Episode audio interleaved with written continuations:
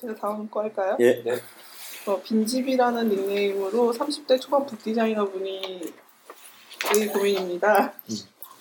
제가 좋아하는 디자인은 자꾸 까여요.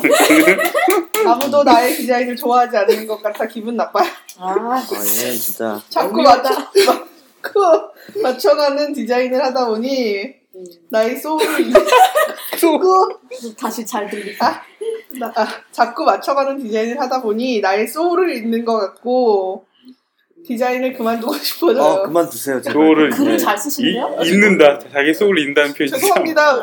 고민에 너무 웃어서. 아 이거는 아니 글이 재밌어요. 그 음. 표현이 웃겨서 그런 거였고 음. 이 내용 자체 굉장히 명료하고 음. 하고 싶은 말이 딱 된 거야 지금. 음. 그리고 알 것 같아 이게 무슨 얘기. 되게 큰 고민이야. 음, 나는- 굉장히 그래. 자존, 자존감 떨어지잖아요. 난 이분한테 선택하고 싶은 건 이분이 분명히 30대 초반이고 이제 뭔가 좀 이렇게 하셨을 것 같아요. 그북 디자이너예요. 어, 북 디자이너니까 자기 아무래도 그 뭐지 있을 것 같은데 이 일을 자기 정체성으로 생각하지 마시고 그냥 화폐를 버는 일로 하셔서 그냥 소울을 버리시고 아니에요. 그러면 안 돼요. 이 일로써 화폐를 번 다음에 그걸로 새로운 소울을 찾으세요 이렇게 얘기하고 싶어요. 제 친구 중에 한 명이 아. 예전에 정말로 그 편집 디자이너였는데 그 대학교 내에 있는 그 출판사에서 일을 했어요. 근데 제 성격에 거기에서 잘 안 맞을 것 같았는데 되게 잘 다니는 거예요. 근데 편집 디자이너들이 이렇게 야근이 많은데 거긴 야근이 없는 거예요. 음. 네. 여섯, 여섯 시에 칼퇴하니까 칼퇴하고 난 다음에 놀고 그리고 다른 아르바이트로 그냥 프로젝트 하면서 그냥 자기의 그냥 creative한 작업을 하더라고요. 한 70% 직장인들이 그렇게 화폐를 벌기 위한 수단으로서 네. 직장을 다니지 그게 뭐 나의 정체성을 막 찾으려고 직장 역할로서 이렇게 다닌다고 생각 안 하거든요. 그 이건 뭐 일중이 얘기 좀 해주세요. 일중. 일중이가 일, 일, 일중이 괜찮아 일중이가 안 들어. 왕 일준이라는 왕 일준이라는 성이 좀 예. 근데 그 친구가 이제 회사를 다니다가 나왔어요. 네. 회사를 차렸어요. 근데 너무 경기가 안 좋을 때 회사 차리는 거예요. 그래서 내가 너무 걱정해가지고, 야, 너 어떡하려고. 나 회사 쳤어. 미쳤어. 이랬더니 걔가 하는 말이 뭔지 아세요? 형, 남들이 안 하는 거 하면 일 많아요. 그렇게 얘기하더라고요. 그러니까, 다 자기가 하고 싶고, 자기가 꼭 해야, 막 그런 정체성에 맞고 이런 일들을 하려고 하면은 너무 힘들어요, 진짜. 왜냐면 다, 모든 사람들이 다 그 일을 하려고 하거든요. 근데 그 부스레기들, 부스레기들을 하면요, 살 수가 있어요. 근데 근데 그, 고민이 확, 화법이랑 유사하게 소리를 그 우리가 디자인 말하기 위해서 사실 예전부터 몇 번 했던 해왔던 얘기인데 디자이너가 된 사람들의 어떤 네. 대다수의 공통적인 특징이 한국에서 음. 중고등학교 입시를 거치면서 이렇게 하면은 너 뭐 판사 되고 검사 되고 의사 되고 이렇게 잘할 수 있어 공부해 그래서 벗어난 사람들이에요. 그러니까 그런 거 해서 돈 잘 벌기보다 나는 내 자아를 실현할 수 있는 일을 하고 싶다 해서 나온 태생이 많아요. 다는 아니겠지만 네. 그러다 보니 그게 계속 연결돼서 디자인하는 사람들이 항상 나의 세계를 펼치고 싶어하고 내가 좋아하는 일 아니면 안 하고 싶어하는 그런 건 분명히 있어요. 근데 디자이너도 노동자잖아요, 사실은. 그렇죠. 저는 막 그 같이 예전에 일했던 분이 그 얘기하는 거예요. 그 이제 그냥 일반 직장인인 친구들이 맨날 이렇게 힘들다고 하면서 너는 하고 싶은 일 하잖아 라는 말을 한대요. 근데 진짜 정말 그 얘기 들을 때마다 진짜 엄청 화가 난다는 거예요. 그래서 아니 너 내가 너한테 하, 하고 하고 싶지 않은 일 하라고 시킨 것도 아닌데 왜 그리고 나도 이거를 밥벌이로 하고 있는데 왜 그런 시선으로 바라보냐라고 하면서 되게 힘들어하는데 저 저도 전 디자이너가 좀 노동자라고 스스로 깨닫는 게 더 좋다고 생각하거든요. 저는 북 디자이너시니까 제가 드리는 해결책 저도 이런 고민을 되게 많이 해요. 저도 나름대로 상당히 대중적인 디자인을 잘 할 수 있다라고 판단하고 제가 하는 것도 웬만한 사람들이 보면 좋다고 생각하지만 막상 해서 가지고 가면 좋아하지 않아요. 음. 저희가 원한 건 이게 아니었어요. 근데 나를- 제가 봤을 때. 네, 너무 좋거든요. 네? 아, 나를 보면서 얘기해가지고 마음이 아, 찌그러지고. 네, 내가 맞아요. 아니야. 나 제가 가져갔는데 뭐 디테일하게 제목을 책을 디자인했어요. 일부러 여백도 긴장감을 주기 위해서 잡았는데 뭐 여백을 조절해달라고 한- 한다든가 표지 디자인의 텍스트 이렇게 배열했더니 이게 뭐 좀 이상하게 또 왼쪽으로 좀 그러면 이렇게 디테일하게 선을 보다 보면 그 네가 네가 한 이게 거는, 진짜 소울을 잇는 거죠 제가 네가 한 거는 긴장감이고 이 형이 본건 위태로운 있는 게 거야. 아니라 있는 거 아닌가요? 소울을 잊어버리는 건가? 소울을 있게 해주신 거죠 디자이너 분께서 저에게 근데 지금 아, 이제 아니, 아직- 어, 아, 아직 그-. 이제 근데 저도 그런 상황들을 이제 겪게 되다 보면 저도 타협이라는 걸 배우게 되더라고요. 사회 사람들이 원, 요구하는 것과 아닌 것을 타협을 원하게 되고 그러니까 타협을 하게 되고 그 타협점들을 계속해서 이제 조금씩 제 쪽으로 끌어오는 역할만 이제 이제 좀 더 능숙해지더라고요. 그러니까 적당 적당한 타협을 하시고 그러다 보면 분명히 기회가 오는 것 같아요.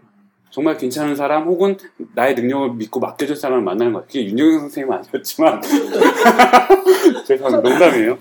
아니었지만 예, 확실하게 근데 저 표 안생 변했어 지금. 근데 제가 한 말도 안 해요.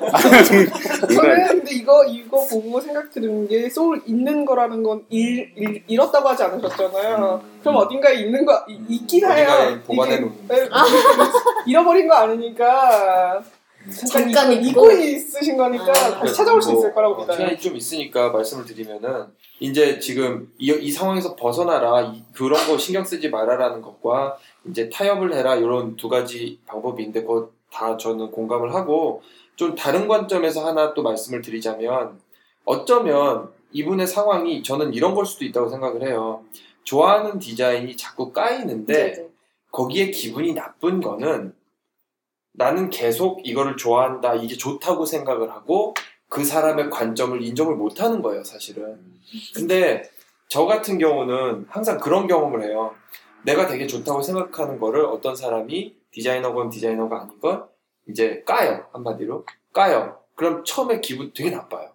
저도 제 세계와 자존감이 중요하다고 믿는 그런 사람이기 때문에 되게 기분이 나쁜데 거기서 한 템포 쉬어가지고 그거를 받아들이잖아요. 그러면은 많은 경우 그 변화로 인해서 디자인이 더 좋아지는 경우도 사실은 많이 제가 경험을 했어요.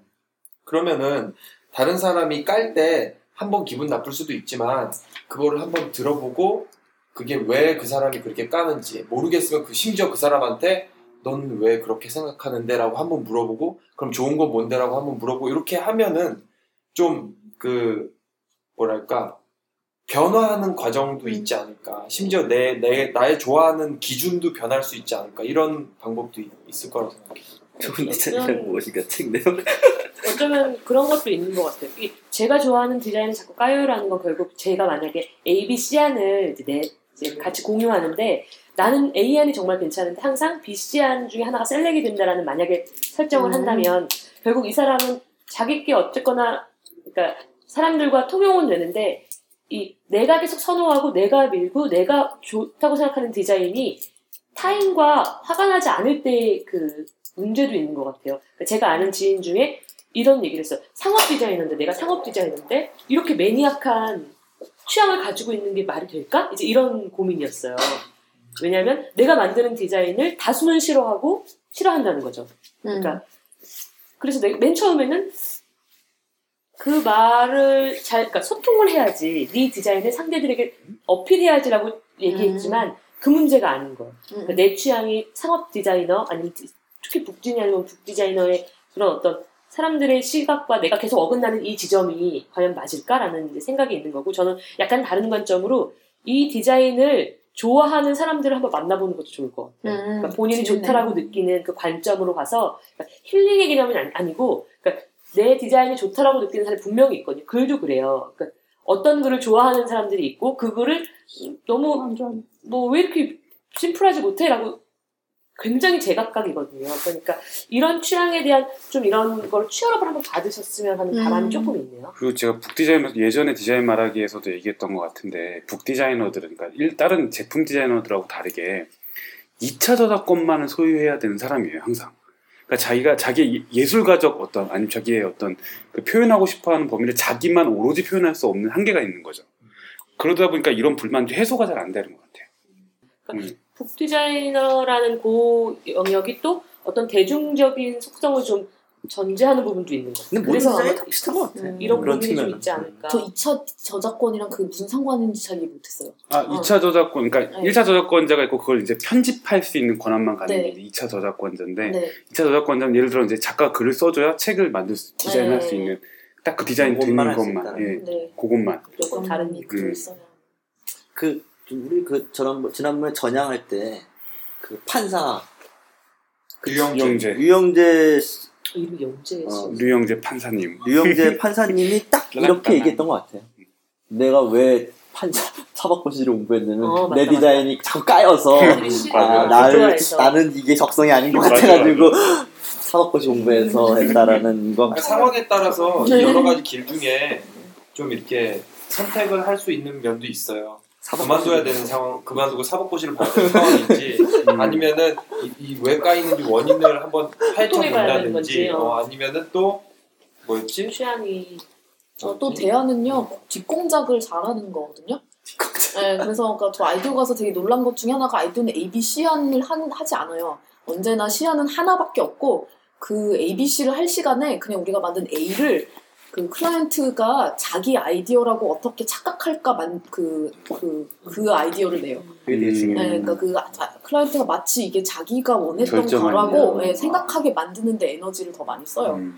네, 근데 그니까 꼭 언제나 공정하게 누구든지 딱 봤을 때 random하게 봤을 때 나에게 선택되어야 한다고 꼭 생각하실 필요는 없어요. 그 인간 관계와 그 모든 context와 맥락이 다 일부기 때문에요. 그 약간 확장해서 그걸 좀 컨트롤 해보시는 것도 저도. 약간 비슷한 방식인데 비슷하지만 다른 게 저는 완전 대량 살포예요.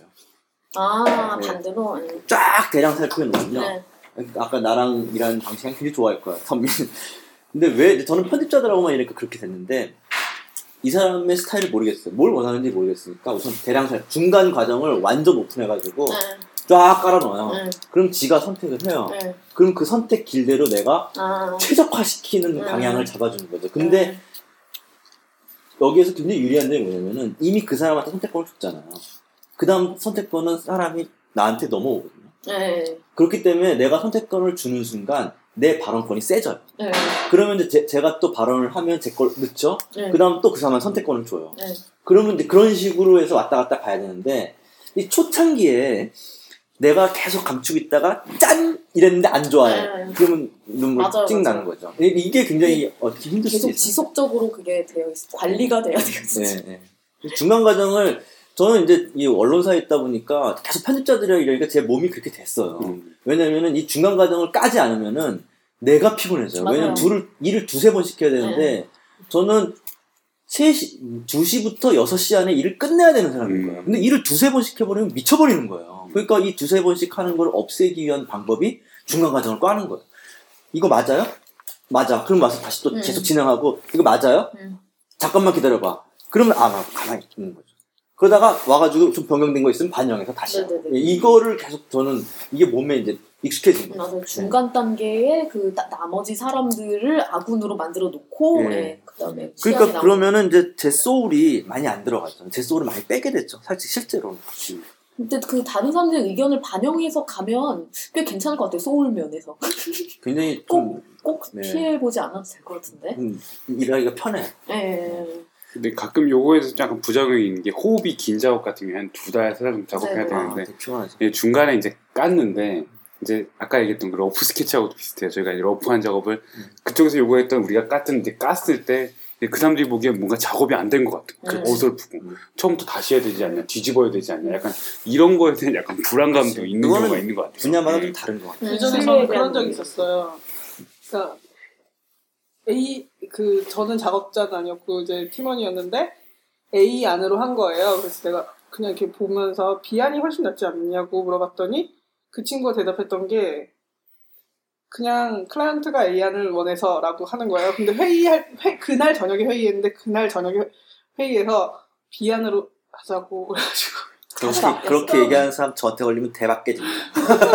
아, 그리고 저 최근에 진행한 작업 중에 잠깐 잠깐 무슨 말이지 이게? 클라이언트가 그냥 이유가 어, 그 사람이 단지 그 사람이 선택했기 때문에 어. 근데 그건 그러니까 계속 가자. 바뀌어요. 어. 음, 그게 이유 거예요. 그러니까 그 사람도 B로 하는 게 더 낫다고 생각해서 얘기를 음. 했는데 설득이 되지 않았어요. 음. 그래서 A로 그냥 아 너무 힘드니까 이제 너무 지치니까 아 클라이언트 몰라 A 아니 그냥 이제 A를 적당히 해서 해주자. 그 사람이 그때 제가 B안이 더 낫지 않아요? 그- 그랬더니 클라이언트가 A안을 더 음. 좋아하더라. 그러면서 그냥 맞춰주는 음. 게 그냥 정말로 어떻게 보면 맞춰주는 게 어떻게 내 소울을 더 잊지 않는 거죠.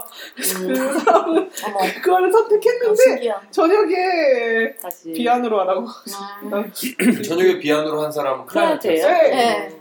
그러니까 처음에 그냥 클라이언트 하라는 대로 A안으로 했기 때문에 또 저녁에 전화를 그렇게 해야 되는 거죠. 관계가 그렇게 설정이 돼버렸기 음. 때문에. 근래에도 제가 큰 회사랑 일하고 있는 게 하나가 있는데 지금 속을 많이 썩이고 있는 작업이에요. 근데 이 작업이 information graphic 작업인데 information graphic 작업은 처음 선을 한번 정하고 나면 나중에 수정하는 게 정말 너무 어려운 일이라서 워낙 방대한 작업이기도 하고 처음에 해서 저희가 이제 reference부터 이제 보여주면서 이러한 느낌 이러한 느낌으로 가겠습니다. 거기서 오케이 오케이 아 좋습니다 이런 느낌 조금 다 좋습니다라고 해서 그런 길로 가는데 한 중간쯤 가다 보니까 이 사람들이 아닌 거야. 고르긴 자기네 다 골랐는데 아닌 거예요. 그래서 아 이 느낌은 저희하고 맞지 않는 것 같다. 다시 작업을 해주셔야 된다. 그러니까 그런 것들을 경험하면 되게 뭐랄까 호흡이 기니까 예 너무 힘이 든 것 같아요. 힘이 되지. 그러니까 참 이것도 방법만 어떻게 해야 그 아까 중간 단계까지는 아니더라도 그러니까 사전에 그거에 대한 그 아까 말했던 접점을 많이 만들어 놓고 작업을 시작하는 맞아. 것도 좋은 방법인 것 근데 같아요. 그 중간 단계에서 또 바뀌어. 음, 음. 중간에 그러니까- 뒤집죠. 아, 중간에 또 바뀌. 접점을 만들었는데 음. 이게 사람 마음이라는 게 어디로 튈지 몰라가지고 근데 그때 나한테만 그게 비용이 전가되지 않고 그쪽에 비용이 추가되는 구조를 만들어 놔야 되는데 그러니까 일단 그렇죠. 계약서가 그렇게 써 있다거나요. 그렇죠. 네. 예.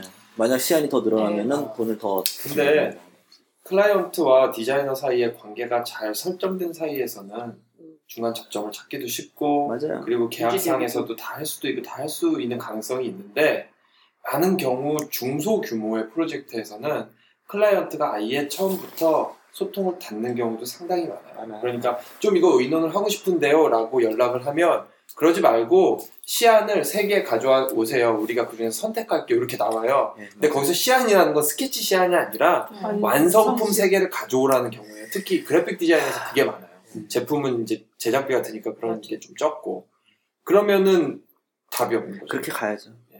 근데 저, 저는 편집부 선배가 30명이에요. 음. 30명이 다 달라요. 네. 근데 지금 이전 선생님이 얘기하는 것 같은 클라이언트가 있어요. 해봐. 해와.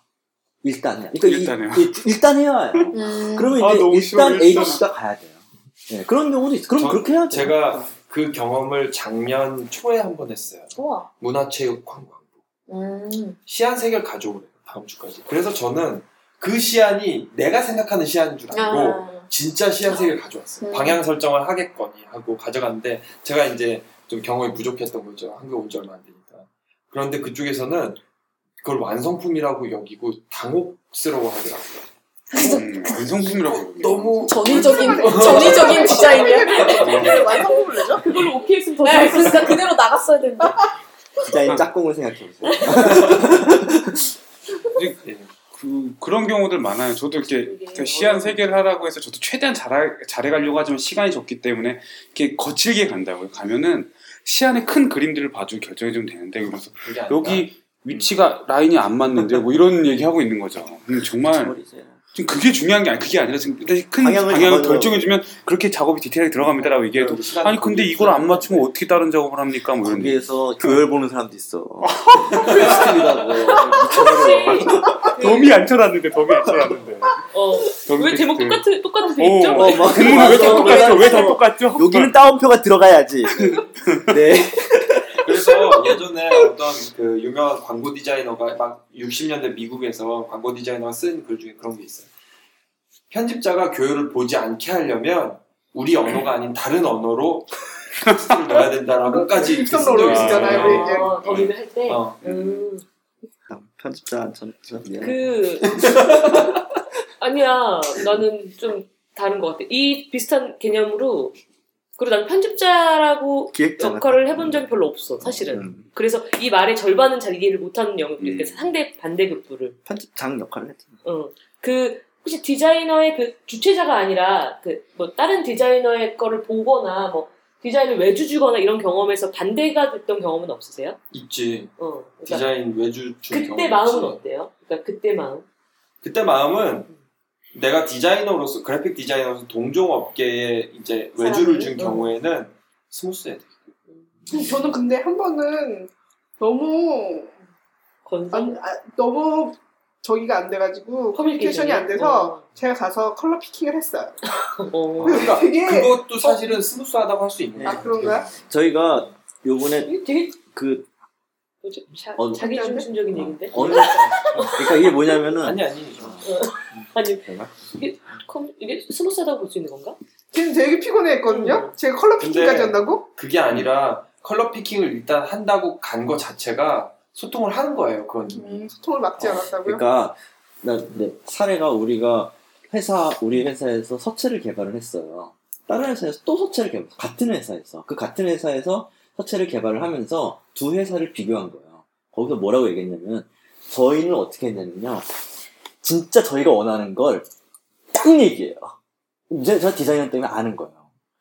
글자 어디를 어떻게 고쳐달라 그러고 얼만큼 어. 크기를 정확하게 얘기해서 요렇게 그리고 요런 스타일 이걸 정확하게 얘기를 하면은 그 사람이 만들면 돼요. 좋아하더라고요. 그러니까 근데 그쪽 회사에서 뭐라 그랬냐면 일단 해봐요. 그래 진짜 소통이 안 되는 경우가 그런 데서 발생하는. 색깔이면은 이거 아닌 것 같은데 좀 바다 냄새 나는 색깔로 이렇게 되면은 어려워 소통이 어려워. 미쳐버리는 거지. 그 그것도 미, 그 미, 미면 포니테일 회의 시간에 잠깐 얘기했던 건데 제가 저도 작업하는 스타일이 두 가지예요.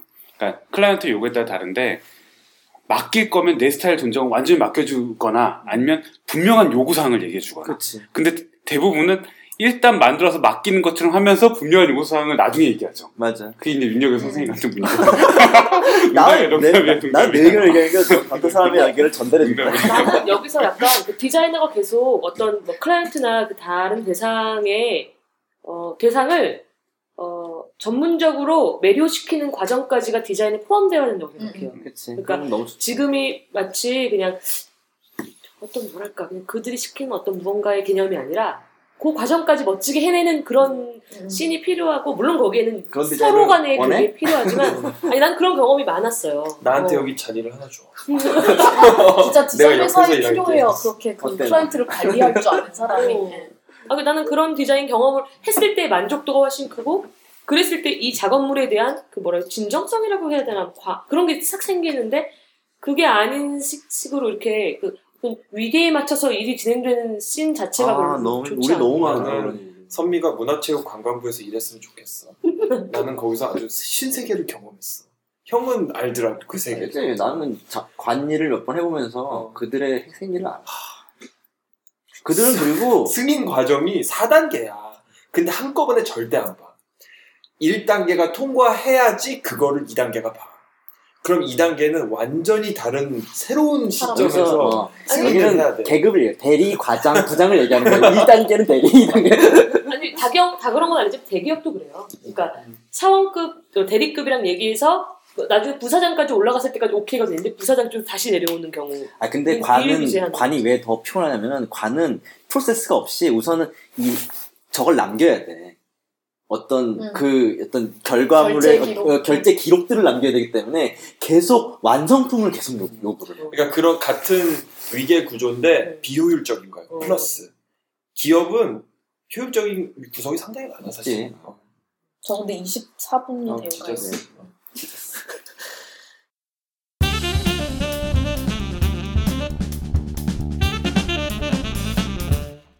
자 다음 그러면 고민으로 이러다가 저는 지금 14번 써놨는데 제 걸 못하겠네요. 아니요, 하세요. 자, 빨리 할까요? 12, 12번은 14번이 있었어? 13번이 지금 아. 주연님이 적으셨어요. 아, 12번. 12번은 사업을 하고 계신 이광민님께서 보내주셨어요. 이분 얘기는 좀 포니테일 미맨 포니테일에 오셔가지고 네, 상담하시는 게 이거는 좋을 것 약간 같아요. 돈 내고 받으시는 상담인 것 같아요. 자, 이- 이광민 선생님은 와플이라는 서비스를 하고 사업을 전개하고 있어요. 다 간접 광고 waffle.at. 예, 그동안 서비스를 만드는데 신경을 쓰면서 정작 사용자에게 어떤 이미지로 남고자 하는지에 대한 고민을 제대로 하지 못했던 것 같습니다. 아, 이렇게 이 founder 분께서 이런 걱정을 해주시니까 좋네요. 초기에 엔지니어 몇 명에서 뚝딱 포토 작업으로 만들어진 로고에서부터 서비스 페이지, 각종 스티커 등등까지 고객에게 전달된 자료, 자- 전달될 자료들을 어떻게 만들어야 할지에 대해서 좀 생각을 듣고 싶습니다라고 하셨어요. 이건 진짜 디자인 컨설트네요. 네네. 이거는 이 그리고 커- 진짜 컨설팅 원한다면 이 정보 가지고는 컨설팅 할 수 없겠네요. 그렇죠. 네. 음. 그리고 이런 분들은 디자인 맛을 한번 보셔야 돼요. 근데 그 뜨거운 말. 빠다맛 빠다맛. 어, 그 맛을 한번. 보잖아요. 진짜 그러면은 색은 비둘기색. 어 그러면은 그 비둘기 맛을 파스텔. 잊지 못해. 음. 왜 그러냐면 비둘기만. 우리 회사에 우리 회사의 디자이너가 총무팀이나 이런 다른 부서의 디자이너가 없어요. 네네. 그러면 이제 외부 클라이언트가 와가지고 뭐 이렇게 둘 중에 하나 고르려면은 못 고르는 거예요. 그냥 자기가 무슨 한마디 해야 되니까 그냥 뭐 괜히 이상한 거 그냥 한마디 하는 거예요. 음. 건지라고 상관없는 거. 그럼 이제 저를 이제 불러가지고 제가 가서 얘기를 하잖아요. 그럼 제가 분명히 이거, 이거, 이거 고치세요. 이거 하세요. 저거 하세요. 분명히 얘기하잖아요. 그러면 그게 결과가 좋게 나오잖아요. 아무래도 디자이너가 와서 얘기한 거니까. 그러면 그 맛을 본 총무팀, 총무부장님은요, 그 맛을 잊지 못해요. 결정할 때마다 불러. 음. 그러면 와가지고 그냥 결정해주면 돼요. 디자인만의 맛. 음. 이렇게 지금 막 소규모라서 지금 세 분이서 뚝딱뚝딱 하신다잖아요. 이런 소규모의 회사한테는 약간 어떤 조언을 하시겠어요? 소규모의 디자이너를 만나시면 돼요. 네. 네. 여기 와가지고 그냥 이쪽 어 여기도 미맨 포니테일. 포니네요. 어, 그 간접. 광고는 간접 광고로 대응하고. 직접 광고로 대응하고 아니 근데 농담이 아니라 한번 콘서트를 여기- 받아보는 거 좋을 것 같아요 네. 제 생각에. 디자이너를 만나보시는 게 제일 어. 좋을 것 같아요. 지- 처음에는 이제 파운더 분 중에서 급한 분이 일단 하시게 돼 있거든요. 맞아요. 근데 지금 네. 여기서 우리가 무슨 말을 해- 해가지고 그걸로 선택하면 더 잘못됐다고 생각해요. 저는. 음. 예. 근데 디자이너는 만나봐야 되지 않을까요? 아, 그러니까 그, 그러니까 그거 말고 그러니까 우리가 이렇게 어. 구체적으로 어. 아예 그런 거 어, 얘기할 것도 없죠. 예, 예. 안 된다는 거지. 지금. 자고 있지 2%로 얘기하고 아니 있지, 아니 지금. 그러니까 여기서 우리가 컨설팅 해줄 게 없다는 얘기죠.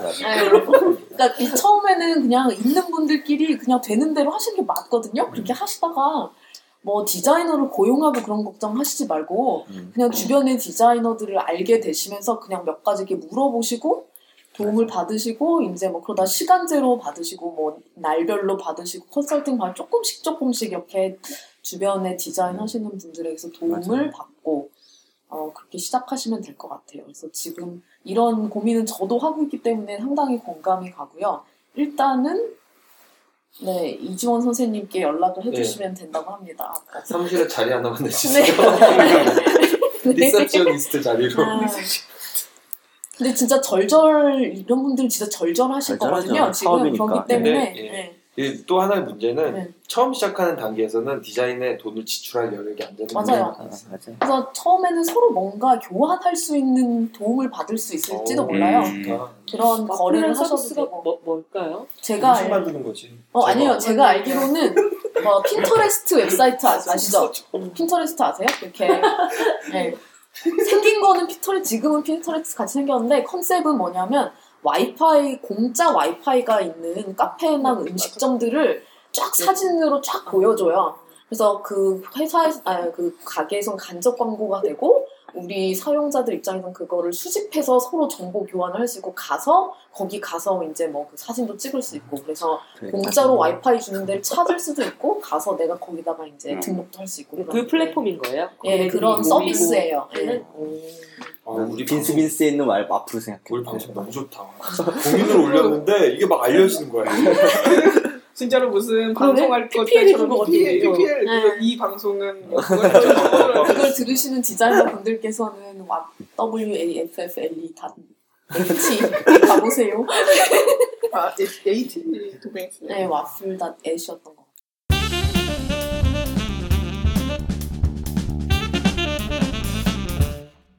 이분은 이제 10대예요. 그리고. 입시생이에요. 근데 이분이 아주 이제 딱 어떤 인생의 갈림길 진짜 놓인 거예요. 대학이라는 건 진짜 인생의 갈림길이잖아요. 우리나라에서 확실히 그렇죠. 네, 우리나라 사회에서. 우리나라의 사회에서 두 가지 갈림길, 세 가지 갈림길이 있거든요. 하나는 저거죠. 그 대학을 어떻게 갔냐. 두 번째는 어디 직장에 취업하느냐. 세 번째는 이제 배우자를 누굴 만나느냐. 이게 가장 큰 세 개의 갈림길이라고 생각하는데 이 첫 번째 갈림길에 놓이신 거예요. 하, 이게 고3입니다. 디자인과가 고민이에요. 응? 응. 디자인, 처음에는 패션 디자인 가려고 디자인을 시작했는데 미술학원 다니다 보니까 시각 디자인 관심이 생겼어요. 몇 달을 고민하다가 시각 디자인 갈까 하는데 사람들이 넌 패션 디자인 갈 것 같아. 이렇게 얘기를 해주는 거예요. 심지어 저를 가르쳐준 선생님이야. 근데 한 달밖에 안 가르쳐준 선생님. 뭘 한다고 이렇게 얘기하시는 가, 점점점. 저는 솔직히 이제 제 진로가 불분명해지고 너무 불안해요. 한달 가르쳐준 선생님이 그렇게 얘기해가지고 이분 벌써 흔들리기 시작했어. 자기 신념이. 되게 맞아요. 그죠. 네. 조심해서 해줘야. 되는 그러니까. 제가 대학을 갔는데 과가 맞지 않아서 반수를 하게 된다면 생각도 해봤지만 아 너무 그러고 싶지 않아요. 반수가 뭐예요? 그냥 반 학기 다니면- 다니는 다음에 때려치고 다른 하, 거 학교 다니면서 재수를 하는 거. 예, 그 때려치고 다시 또 아. 대학을 다른 데를 가려고 하는 대학교 거죠. 다니면서 수능 네. 준비하는 아, 거. 네, 양다리. 그렇죠. 양다리 걸치는 거죠. 그러고 싶지 않아요. 주변에는 다 자신의 진로가 정해진 애들밖에 없네요. 사실 걔네들도 친구다. 안 됐을 텐데 아마 네, 뻥치는 거예요. 수한 친구들이. 대학 진로라고 얘기하죠. 대학 진로. 뭐. 음, 그래서. 음. 시각 디자인 쓰고 패션 디자인을 부전공할까도 생각했는데 찜찜하네요. 음. 어쩌면 좋죠? 그리고 솔직히 시각 디자인이 더 전망 있잖아요. 그래서. 그런가? 패션 디자인은 뭔가 좀 더 많이 힘들어 보일 것 같고 길도 굉장히 좁은 것 같고 분야도 좁은 것 같고 그럴 것 같아서 두렵기도 하고 혹시 내가 아, 시집가, 시집가 가고 싶은 거는 내가 정말 피, 패션 하고 싶은데 중간에 아, 남의 생각 때문에 바꾼 것 같기도 하고 아, 부모님은 취업 때문에 시각 디자인 가라 그러는데 저는 어떻게 해야 할지 모르겠어요.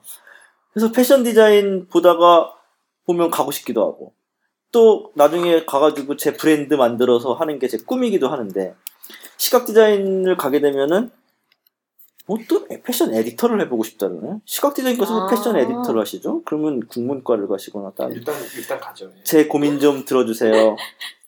패션 디자인인가요? CD인가요? 저는 어디로 갈까요? 음. 패디를 가서 CD를 부전공하세요. 저는 이렇게 매우 어, 네. 저는 일단 맛 저기 띠 여기 뭐야 뭐지 띄움이 없어서 읽기가 저는 되게 힘들었는데 고3이 여기에 보내주셨다니 전 너무 고무적인 것 같아요. 다 20대, 30대, 40대. 우리 팟캐스트를 고3도 듣고 있다는 얘기. 네, 그건 엄청난 거. 진짜 책임감을 느껴요. 네. 바로 직전 40대 후반이고 네. 엄청난 이거는 정말 우리가 신중하게 생각해봐야 되는 문제죠. 저도 고등학교 때, 그, 저 예고 다녔는데, 슬기 선생님 하나가 넌 절대 디자인하지 말라고 그랬었어. 너무 못한다고. 아, 그런데 확실히 그 우리나라 입시제도에서 미술학원을 다니면서 대학 진로를 준비할 때 그 미술학원에서의 어떤 교육 과정에서 드러나는 능력을 보고 뭔가를 진로를 조언해 준다는 건 저는 너무 무리라고 봐요. 네. 그거는 아 요걸로 네가 대학을 갈 수 있겠다, 요과를 갈 수 있겠다의 문제일 뿐이지 너가 정말 내가 보니까 그걸 할 수 있을 것 같아라는 판단은 그 누구도 할 수 없을 것 같아요. 제가 좀 이런 네. 뭐 심지어 한 달 정도 가르쳐준 선생님이요라는 이런 분들한테 피해를 본 타임인데 제가 상고를 가게 된 게 중3 때 담임 선생님이죠. 별로 친하지도 않아서 자주 보지도 않았고. 근데 그분이 너 같은 꼴통은 상고 나가 그래서 상고를 간 거예요. 진짜? 거기 원서 왜냐 선생님들이 원서를 넣어주시니까 그때는 상고에 어. 원서를 넣으신 거예요. 근데 그때는. 아 내가 꼴통이라서 상고를 가야 되나 보다 그러고 갔어요 진짜 아 그때는. 진짜? 근데 나중에 지나서 생각해 보니까 정말 이 사람들은 아무 생각 없이 그냥 집에 하고 싶은 대로 한 거죠. 그, 음. 그 정말 책임감 없이 남들은 고등학교 선생님 존경한다는 넌 아주 안 존경해요. 씁쓸하다. 그, 그리고 이 아, 증오예요. 저도 어. 존경하지 않아요. 이 가르쳐 주신 선생님이 약간 그 대학 입학에 관련해서 얘기를 해준 걸 수도 있어요. 음. 그렇겠죠. 무슨 학교 패디과 갈수 있을 것 같아. 뭐, 너 음. 거기 가는 게 좋을 것 같아. 이런 식으로 했. 주로 그 입시 진로 상담은 그거 위주로 가고. 이분은 CD과라고 얘기한 것 같은데. 근데 저는 아까 말씀해 주셨던 그 솔루션 되게 좋다고 생각해요. 왜냐면 패션 에, 패션 에디터 하려고 그러는데 왜 CD를 가? 패, 패디 나온 다음에 패션 에디터 하는 게 훨씬 낫잖아요. 음.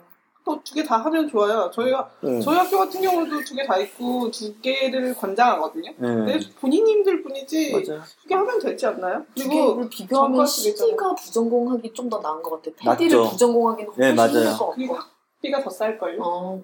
우리 많았어요. 우리 학교. 패디가 더 쌌어요.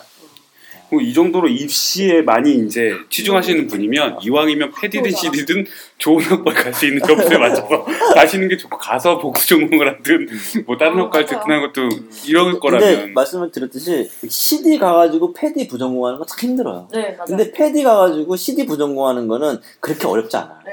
왜냐면은 패디는 굉장히 다양한 분야들을 이렇게 중첩돼가지고 하나의 어떤 옷이라는 걸 만드는 건데 CD는 수업들이 굉장히 뭐지 이렇게 중첩되는 게 아니라 음. 이것 이것 이렇게 만들어 보는 거기 때문에 전후 관계가 세지 않고 예, 이게 이 서로 이렇게 전후 관계가 세지 않은 거죠. 그래서 사실 부전공으로 한다고 하면은 CD가 날 것 같은데 근데 왜 그러냐면은 이분은 CD 가서 하고 싶은 것도 패션 에디터고 음.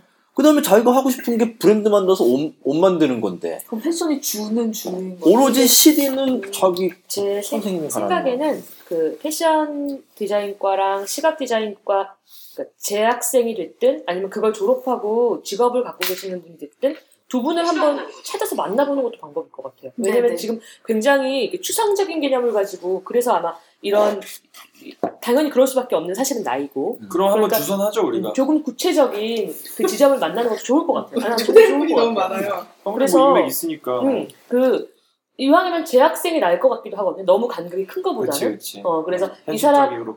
어느 어느 커리큘럼이 있고 어떤 식으로 일들이 진행되고 뭐 어, 이런 걸 배우고 난 있어 아니면 난 사실 패디과 이런 이런 목적으로 왔어 뭐 이런 얘기를 한 번 들어보면 음. 훨씬 더 구체화된 라인을 만날 수 그분한테 한번. 이메일을 해서 오실 상황이 되면은 우리가 뭐 어, 다 아니까 이렇게 직접 만나지 어, 않으면 초대해서 메일 소통 통로를 열어주더라도 음. 그리고 예전에 많았던 친구 중에서 국민대학교 재학생이었죠. 이번에 졸업했는데, 그러니까 졸업을 했는데, 패디과에 다니다가 그 시각디자인을 부전공한 박인욱이라는 친구가 있어요. 어, 네. 대학과에.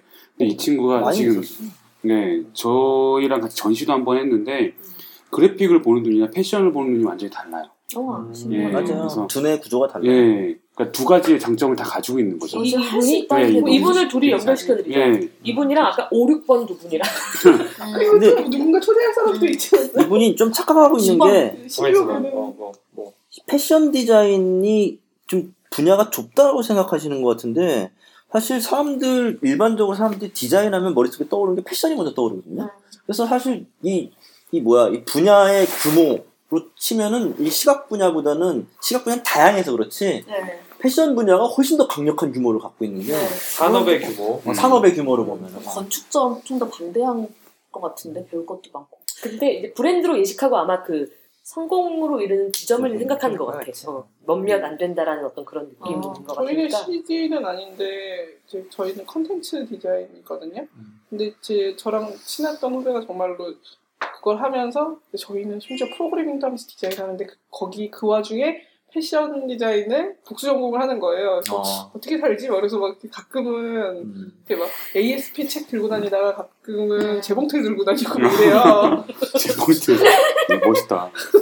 아까 여기 요 친구를 이렇게 그래, 많이 저그 패턴 많이 봤어요. CD 전공하고 아니면 아트나 이런 거 시각적인 거 하고 유학 갈 때 패션 하는 친구들 꽤 봤어요. 그것도 옵션. 아 그런 사람이 많다는 것도 이 친구한테 어쩌면 좀 용기가 그렇지, 되지. 용기가 어. 되겠네. 그런 경우가 많다. 어.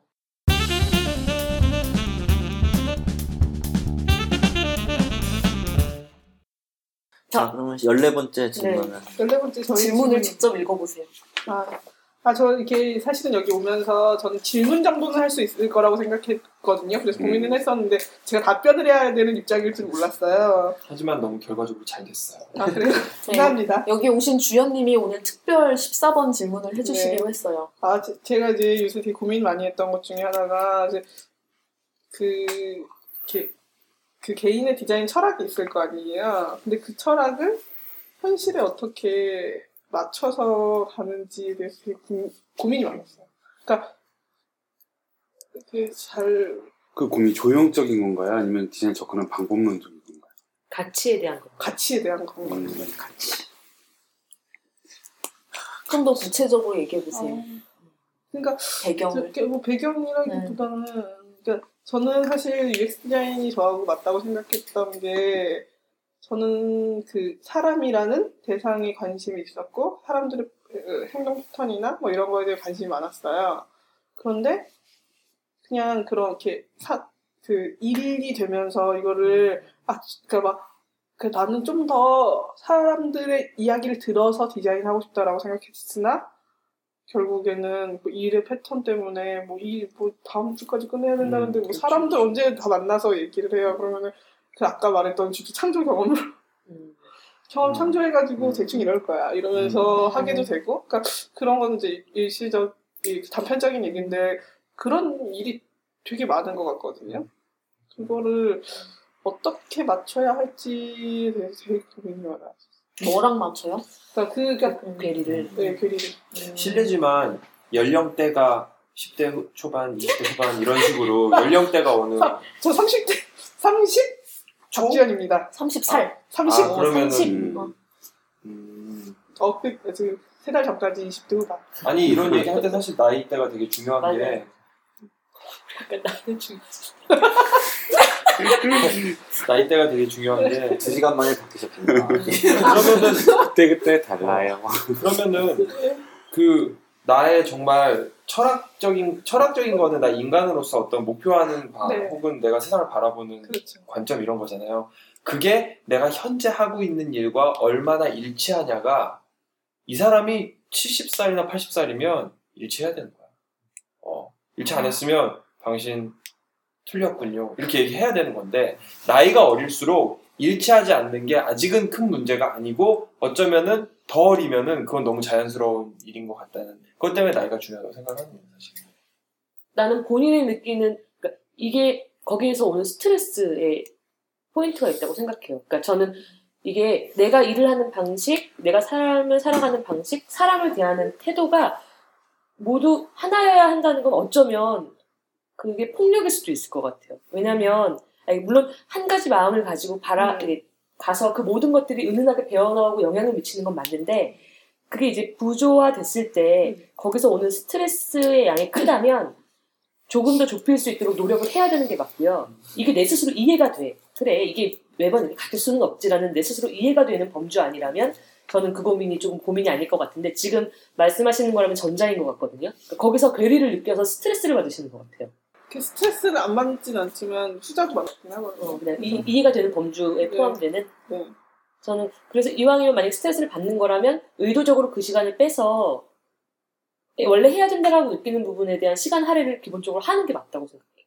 그래야 나중에 조금 더 자기가 이렇게 좀 단단해지지 않을까라는 생각이 있어요. 저는 그래서 계속 너무 이렇게 현실을 발붙이고 살아야 되니까 그 제가 원래 생각했던 가치를 다 못 담을까봐 걱정되는 음, 거. 지향했던 가치가 뭔데요? 그냥 네, 저는 사람이 제일 중요하다고 생각했고 그거가 그냥 그게 항상 배어 있어야 된다고 생각했거든요. 인간적인 거.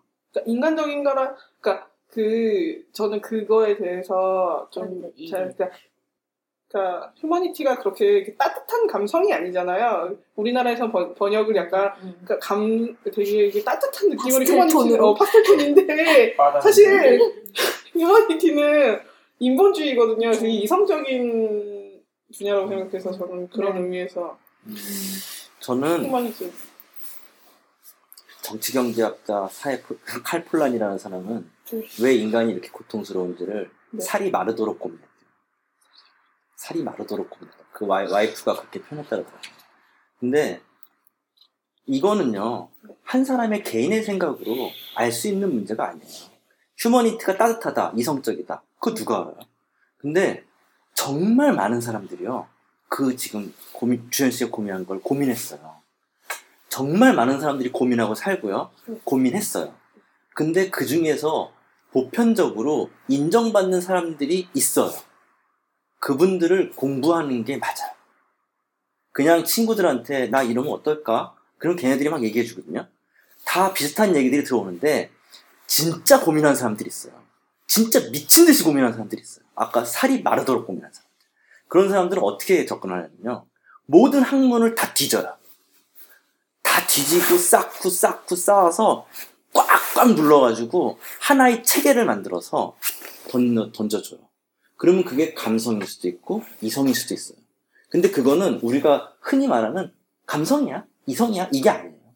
쌓고 쌓아가지고 꽉 있는 아주 정말 정말 학문다운 그런 것들이 각 분야마다 있어요. 이것들을 하나씩 꺼내가지고 정말 미친 듯이 읽는 거죠. 그리고 그 책과 나와 엄청나게 싸움을 하는 거죠. 이거는요, 시간과 공간, 구분이 없어요. 이건 만약에 플라톤을 읽는다고 치시면요. 플라톤 국가에 지금 말씀하신 거 다 나와 있거든요.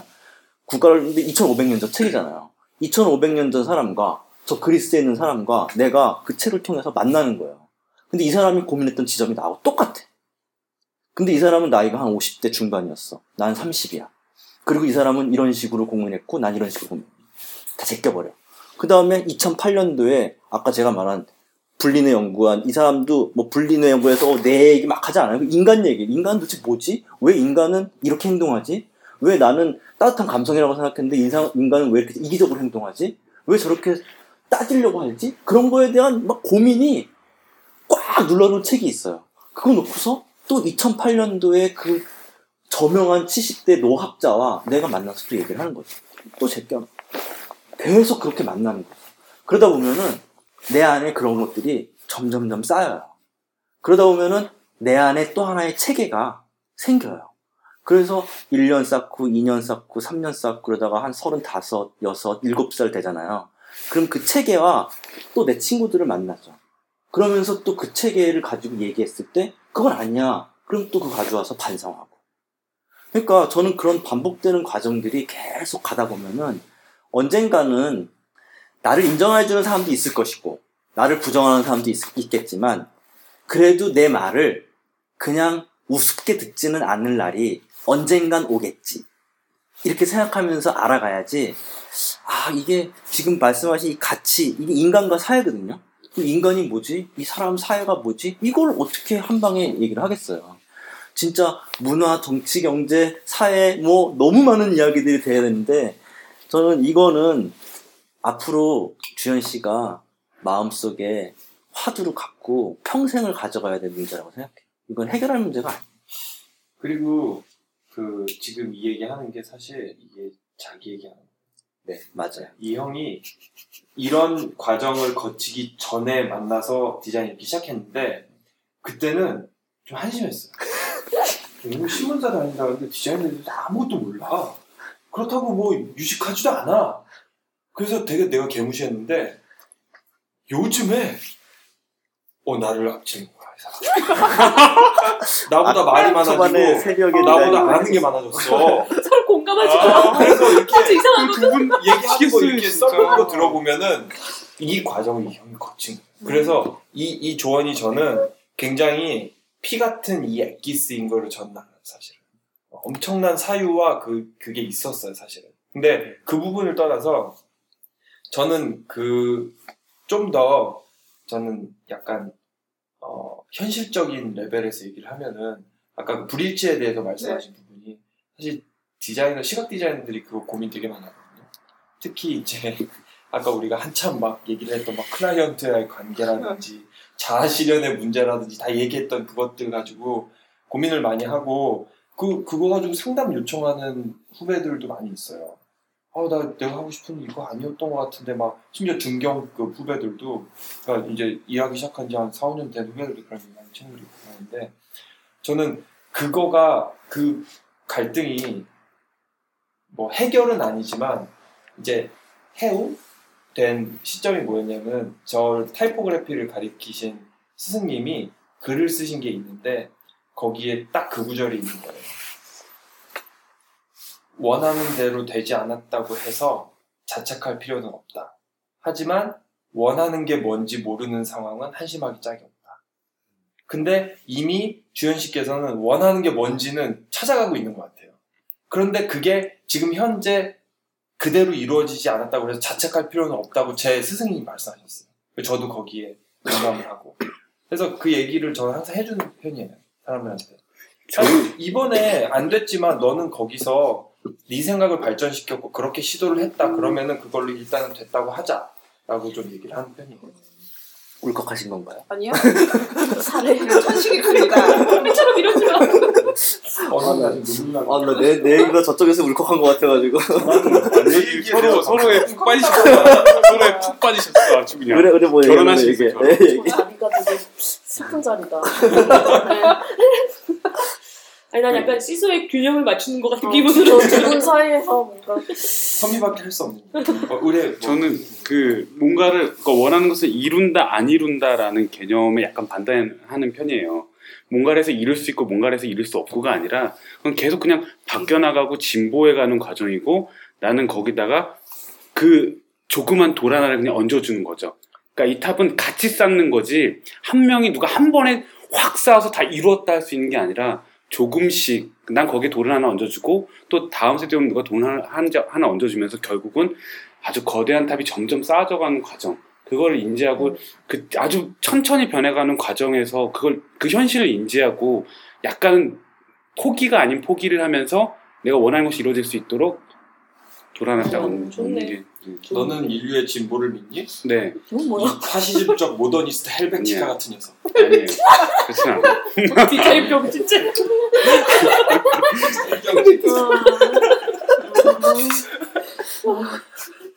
영영 선생님 질문인데요. 저는 책을 두꺼운 책 그리고 이런 거다 하나도 못 읽겠어요. 무슨 소리인지도 모르겠고 성경책도 무슨 소리인지 하나도 모르겠고요. 근데 그럼 저 같은 사람은요. 어 저는 그런 걸 못 읽겠는데 어, 그러면 어 요약해서 가르쳐 주시면 안 되나요?라고 하면 안 돼요? 그런 거를 그런 거를 제대로 그러니까 스스로 파봐야 한다는 건 다 원 이렇게 원서를 공부하고 풀로 풀 뭐야 그 요약본이 아닌 제대로 된 텍스트를 다 공부하고 그래야 하는 건가요? 그거 정말 네. 아주 좋은 질문인데요. 정말 핵심을 찌르시는군요. 그 책이라는 게 사람들이 되게 쉽다라고 생각을 하는데 네. 실제로요 우리가 더하기 빼기 대수를 하려면요 더하기 개념을 알아야지 1 더하기 1은 2인 줄 알아요. 네. 근데 더하기 개념 모르면요 1 더하기 1 써놓으면 거기다 자기가 뭘 써야 될지 모르는 거예요. 네. 더하기 개념을 모르면요 그 책을 볼 수가 없어요. 그런 책들이 너무 많아요. 제가 제가 뭐 이현 선생이 저 제가 뭐 나중에 뭐 그때 만날 때는 별로였는데 했다 했잖아요. 네. 실제로 그 전에도 책을 많이 읽었는데 더하기 빼기가 뭔지 모르고 책을 읽었던 거야. 어, 형, 나 지금 눈물 난다. 왜? 어, 너무 감동적. 그래서 근데 그 책을 계속 읽다 보니까 언젠가는 이게 될 거라고 저는 생각을 했어요. 네. 근데 제가 왜 변했냐면은 제가 한 진짜 그 강 그 뭐지 그 사람 이름 까먹었다. 그 사람 진주? 아, 강신주 말고 하나 까먹었네. 하여튼 그 사람 강의가 그 사람이 40강을 올려놓는데 철학사 강의, 인문사 강의, 역사 철학 강의. 그 사람이 이 기본 개념들을 쫙 설명해 주는데 40강이죠. 40강이면은 뭐지? 2년치잖아요. 아, 그 2년치잖아요. 그걸 듣고 나니까 다 재구조가 쌓이는 거예요. 네. 그러니까 지금 책심을 찌르는 게 뭐냐면은 내가 해- 두꺼운 책 막 무작정 읽는다고요. 그거 읽히지 않습니다. 진짜 배워야 돼요.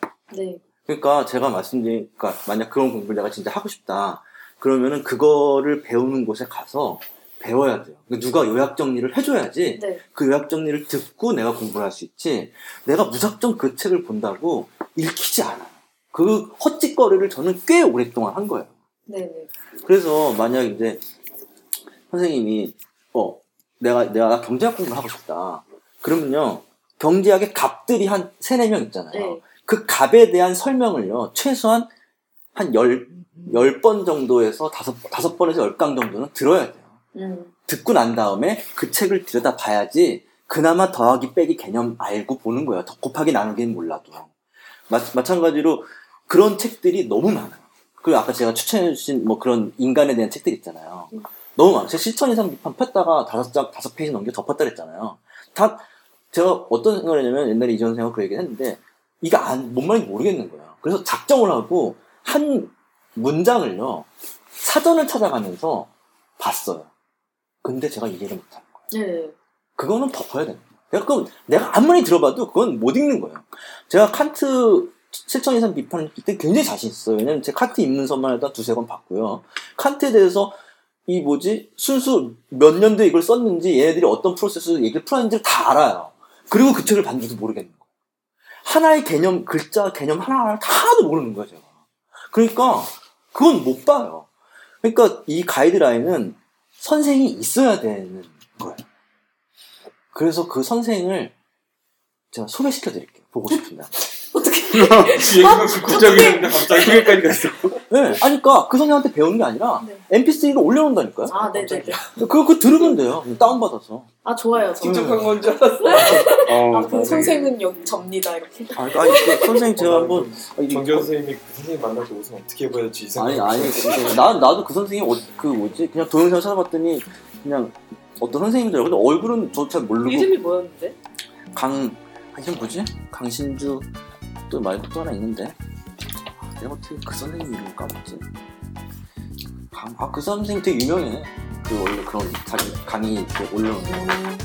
그 사람이 되게 체계적으로 올려놨어. 역사 철학 강의, 역사 철학 강의, 인문 철학 강의, 아니 인문 뭐 강의 뭐 역 이게 있어요. 그거를 들으시면은 확실히 달라요.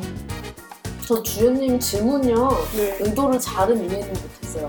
근데 어, 어, 그러니까 지금 해주신 말씀들이랑 비슷한 건데요. 어, 그러니까 내가 되고 싶은 게 있잖아요. 그러면 제가 같이 일했던 사람들 몇 명, 몇 명 아주 소수의 그런 사람도 있었는데요. 무슨 일을 하든지 내, 그러니까 내가 하, 내가 하고 원하는 세계관이 있고 자기가 그 세계관을 체화하는 사람들, 내, 내가 거의 나의 행동이랑 그런 데서 내가 원하는 그런 분위기와 세계관과 모든 게 막 철철 넘쳐나는 사람들이었거든요. 디자이너들인데. 근데 이런 사람들은 어떤 꼬른 클라이언트가 어떤 소양 없- 없고 본때 없는 프로젝트를 갖다 앵겨도 결과물에 그 마법의 가루가 묻어서 나오는 거예요. 그 사람의 그 가치관과 그 사람의 그거가 묻어서 나오는 거예요. 진짜 가루가 묻어서 나온 것 같은 느낌이 들어요. 그러니까 이 사람의 터치가 지나갔구나라는 걸 알 수 있는 사람들이 몇 명 있었어요. 제 커리어에서 본 중에서. 근데 이 사람들은 어 그러니까 주연님이 되게 아시는 것도 많으시고 그러시니까 제- 제가 그냥 주연님한테 그냥 언제나 약간 언젠가 던져드려야지라고 생각한 단어는 용기거든요. 그래서 죽이 되든 밥이 되든 내가 가진 카드를 꺼내놓고 약간 까내놓고 세상에 적용을 하고 리젝 먹고 다시 좀 고쳐서 다시 꺼내놓고 또 리젝 먹고 그거를 좀 이렇게 빨리 본격적으로 하셨으면 좋겠다는 생각을 많이 했어요. 그래서 본인이 가지고 있는 뭐 인본적인 게 지금 뭐 이론적인 배경도 없고 사실 잘 모르는 상태에서 일단 개똥 철학인 상태에서 시작을 하지만 그거를 일단 나는 이런 생각을 하는 사람이에요 라고 꺼내놓고 말할 수 있을 정도로 그냥 씨부리시고 그럼 사람들이 반응을 한 걸 배워서 또 배워서 씨부리시고 그러면 이런 거를 이런 가치를 가진 사람한테는 어, 이런 일이 들어오면 저분한테 줘야지 그런 게 막 생긴다고요. 그래서 이런 이런 느낌을 원하면 주연님한테 가야지 이런 게 생긴다고. 근데 저도 제가 되게 캐릭터 없는 디자이너라고 생각했는데 남들이 보기엔 또 안 그렇다고 그러더라고요. 다 각자 자기의 성향과 세계관이 디자인에 어느 정도 나오는 건데요. 주연님이 약간 뭐랄까 아는 게 되게 많은 상태에서 조금 시급하게 커밍 아웃 같이 이렇게 좀 하셨으면 좋겠다는 생각을 한 적이 있어요. 그래서 네. 어, 네. 고민을 한 거였어요. 그러는 동안 저는 막차를 놓쳐서 타고 싶어요. 참, 지금 시간이 벌써 45분. 아, 지금 3시간 반 정도 떴어요. 근데 이렇게 얘기하려면 진짜 밤새서도 할 수 있어. 예, 그러면 여기서 마무리를 하도록 할까요? 네. 디자인 말하기 제 3차 시리즈 디자인 고민 상담소 챕터를 예 이렇게 마무리하겠습니다. 저희한테 고민을 투척해주신 모든 분들께 뭐 빈말이 아니라 정말 진심으로 네, 감사하고요. 감사합니다. 예, 이렇게 감사합니다. 얘기할 수 있도록 해주셔서 너무 감사하고 여, 그 보내주신 분들도 조금이라도 어떻게 도움이 됐는지 모르겠어요. 됐기를 바라고 그리고 이렇게 고민을 나누면서 고민을 보내 보내지 않아, 않으신 분들도 뭔가를 이렇게 얻어갈 수 있는 그런 시간이었기를 바랍니다. 그러면 아, 제가 새로 시작한 팟캐스트 새벽을 달리는 디자인 마지막까지. 광고를 마지막으로 하면서 예, 오늘 방송 여기서 마치도록 하겠습니다. 네. 감사합니다. 제공 아 제공 밈앤 포니테일